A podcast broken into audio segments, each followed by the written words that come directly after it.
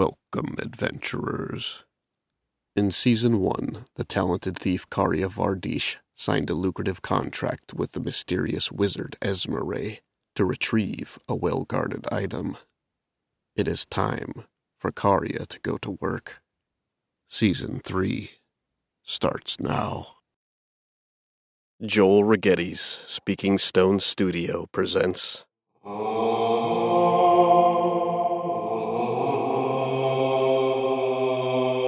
Tales from the Dungeon.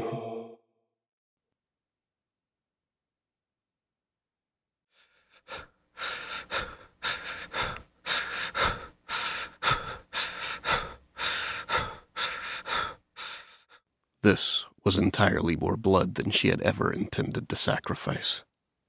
An arrow was still lodged in her back. Karia's left thigh burned as she ran. Blood from the wound there ran down her leg, beginning to seep inside her boot. With every footfall or twist of the torso, the arrow's head grated against her shoulder blade with a flare of agony. She ran on. Wounds made no difference if her pursuers caught her. Her only chance was putting enough distance between herself and the cave before she attempted misdirection or found a passable hiding place. She might have two bells until Sol rose. If she didn't come up with something before then, this was all for naught. Karia's feet struck the rocky ground in silence. Even injured, her long legs worked, driving her forward. Clutched in her arms, cradled and protected, was a large metal urn.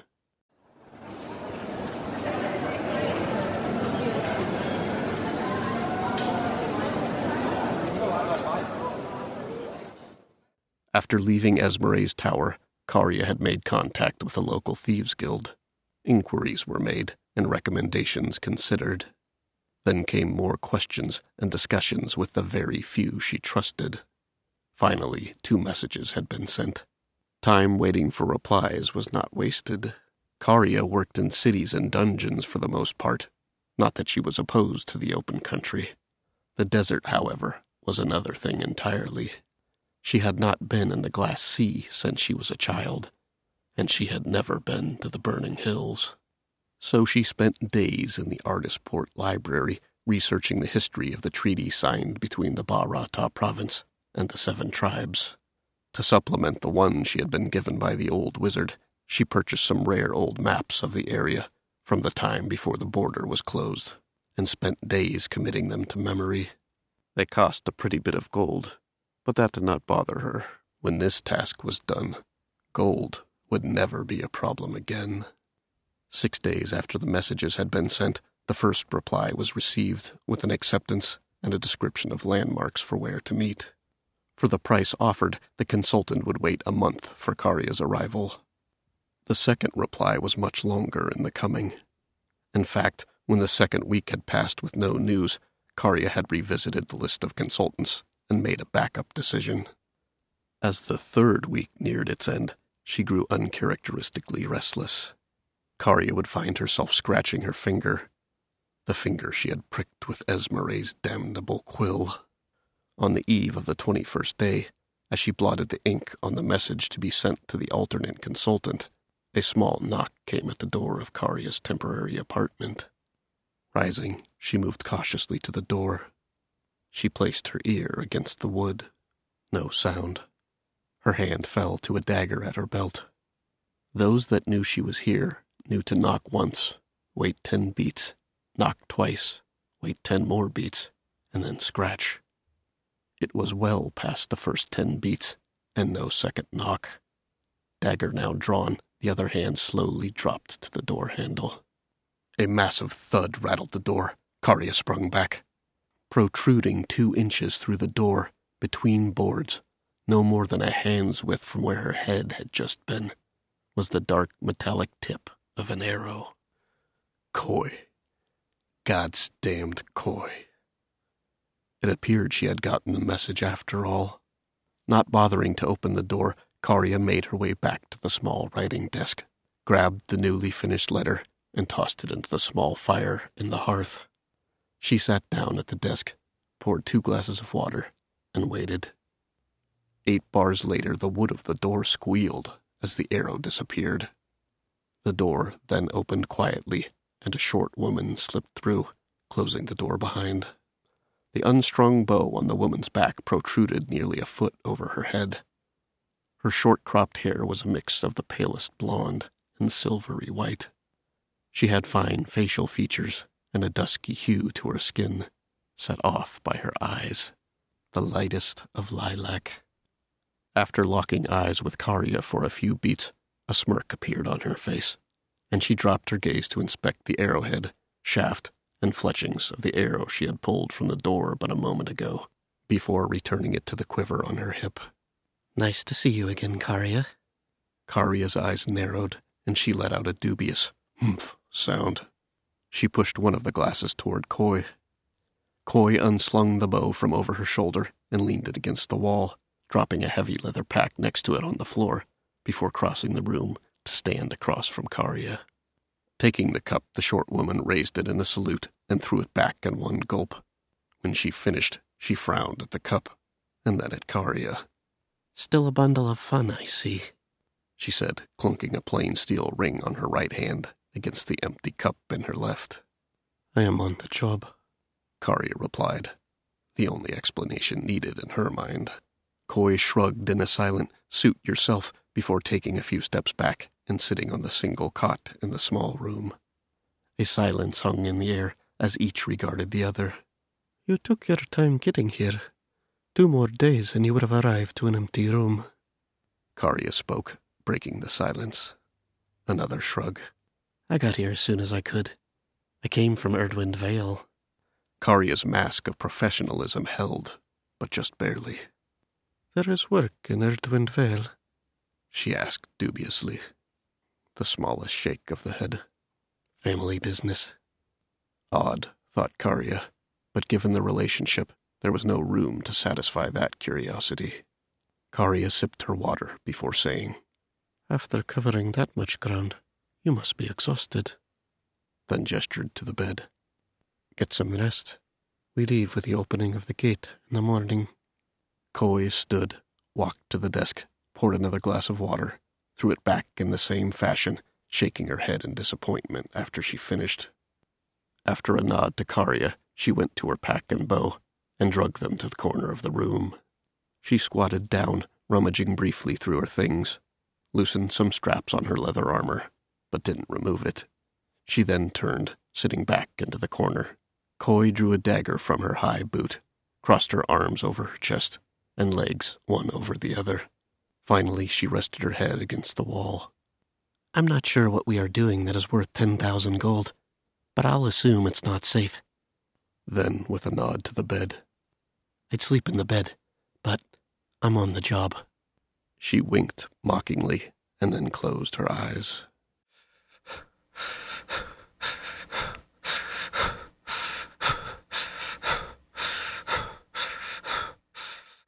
Cinder saw fit to bless her, not that she believed in such things.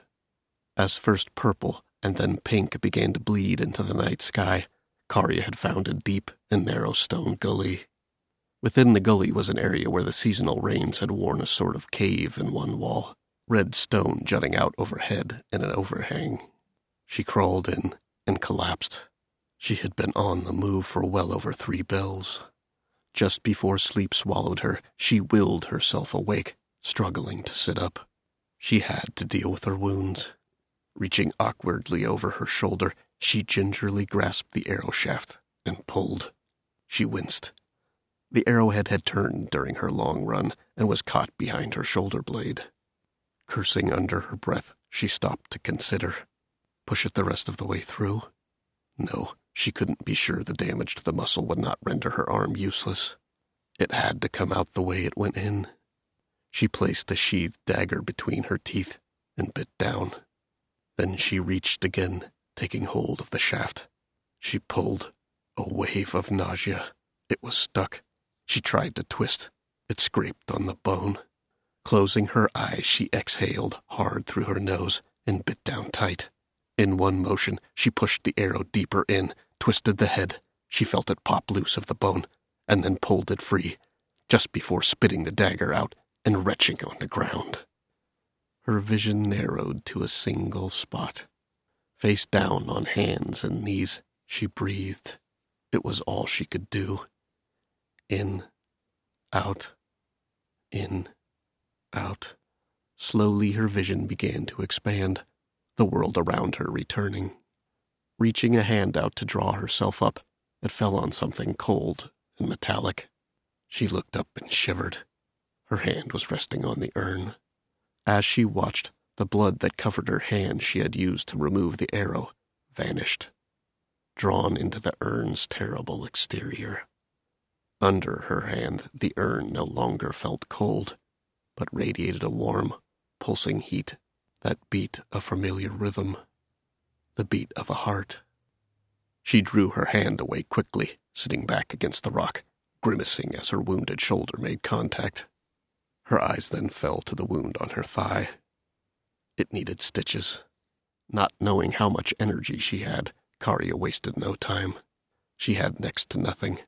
All of her supplies were with Koi, if she still lived. In the chaos of the escape, she had not dared to return to Koi's position and endanger her as well. But strapped to her waist were always a few emergency supplies. Needle and gut string were removed from a small pouch at her belt. A cold sweat set in as she worked, hissing as the needle passed through flesh. Dizziness began to dance in her head. Karia's stomach quivered and clenched. It was done. The arrow wound in her back most likely needed stitches as well, but there was no way to accomplish that. Her head turned, looking again on the urn. There was nothing more to be done. She had to sleep. She would either be discovered or not. It was up to Cinder now. Not that she believed in such things.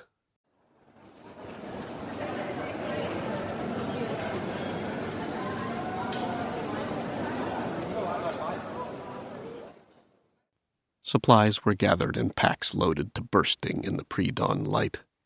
Koi and Karia left via the southern gate as Sol cracked the horizon. They stayed in close proximity to a wagon train, so as to seem to the casual observer to be part of it.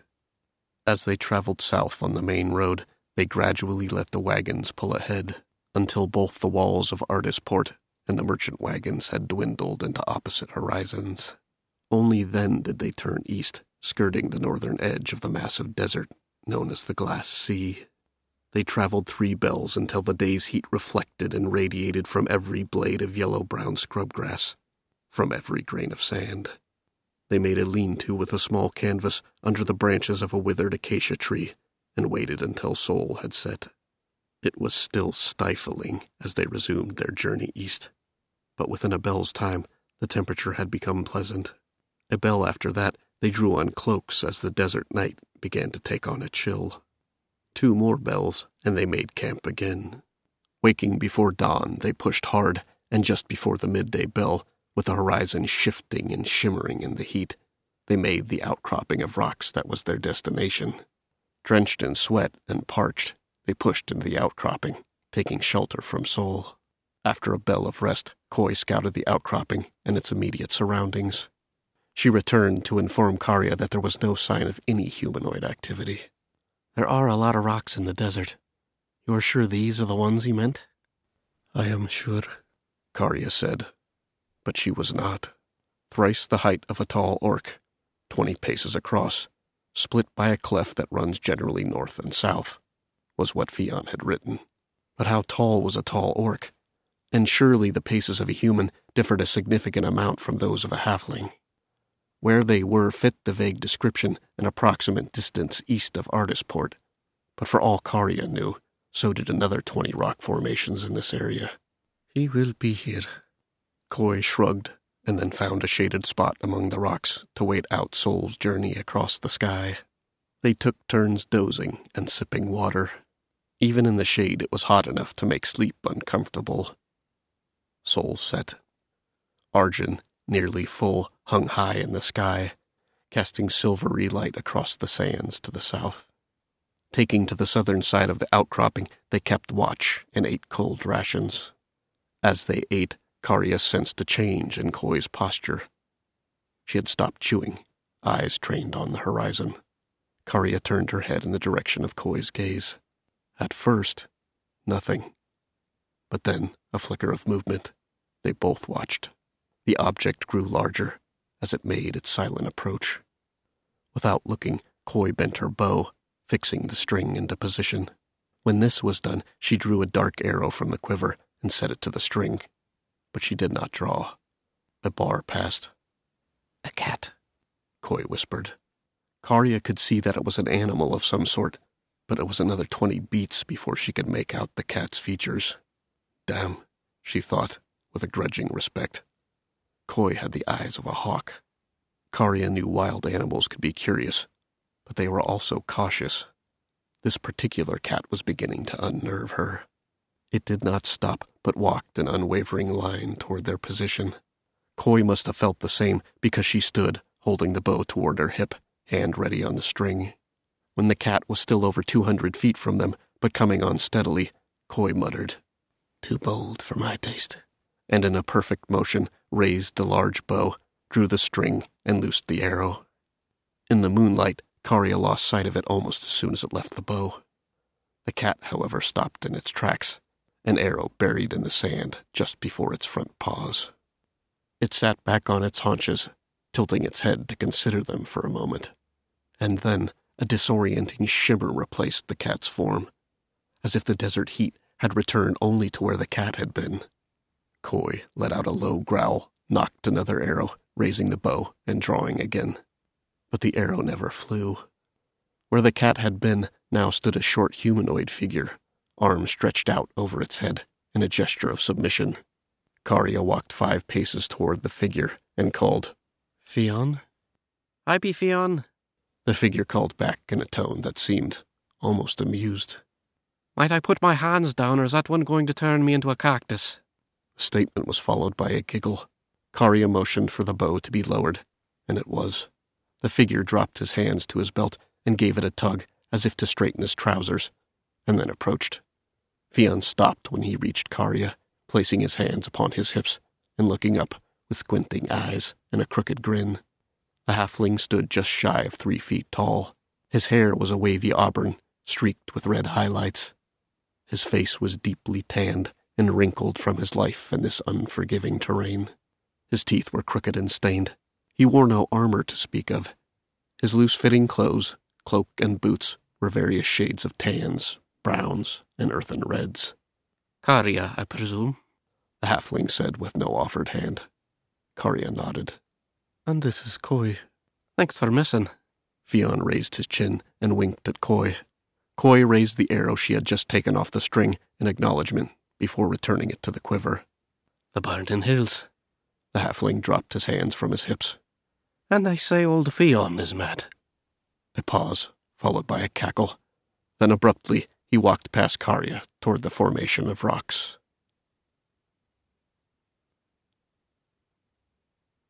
Karia has gathered talented associates to her side, and yet we know all did not work out as planned in the end. Stay tuned next week and find out more about Karia's attempt to retrieve the urn of Skellish Half-handed in part two of Into the Fire.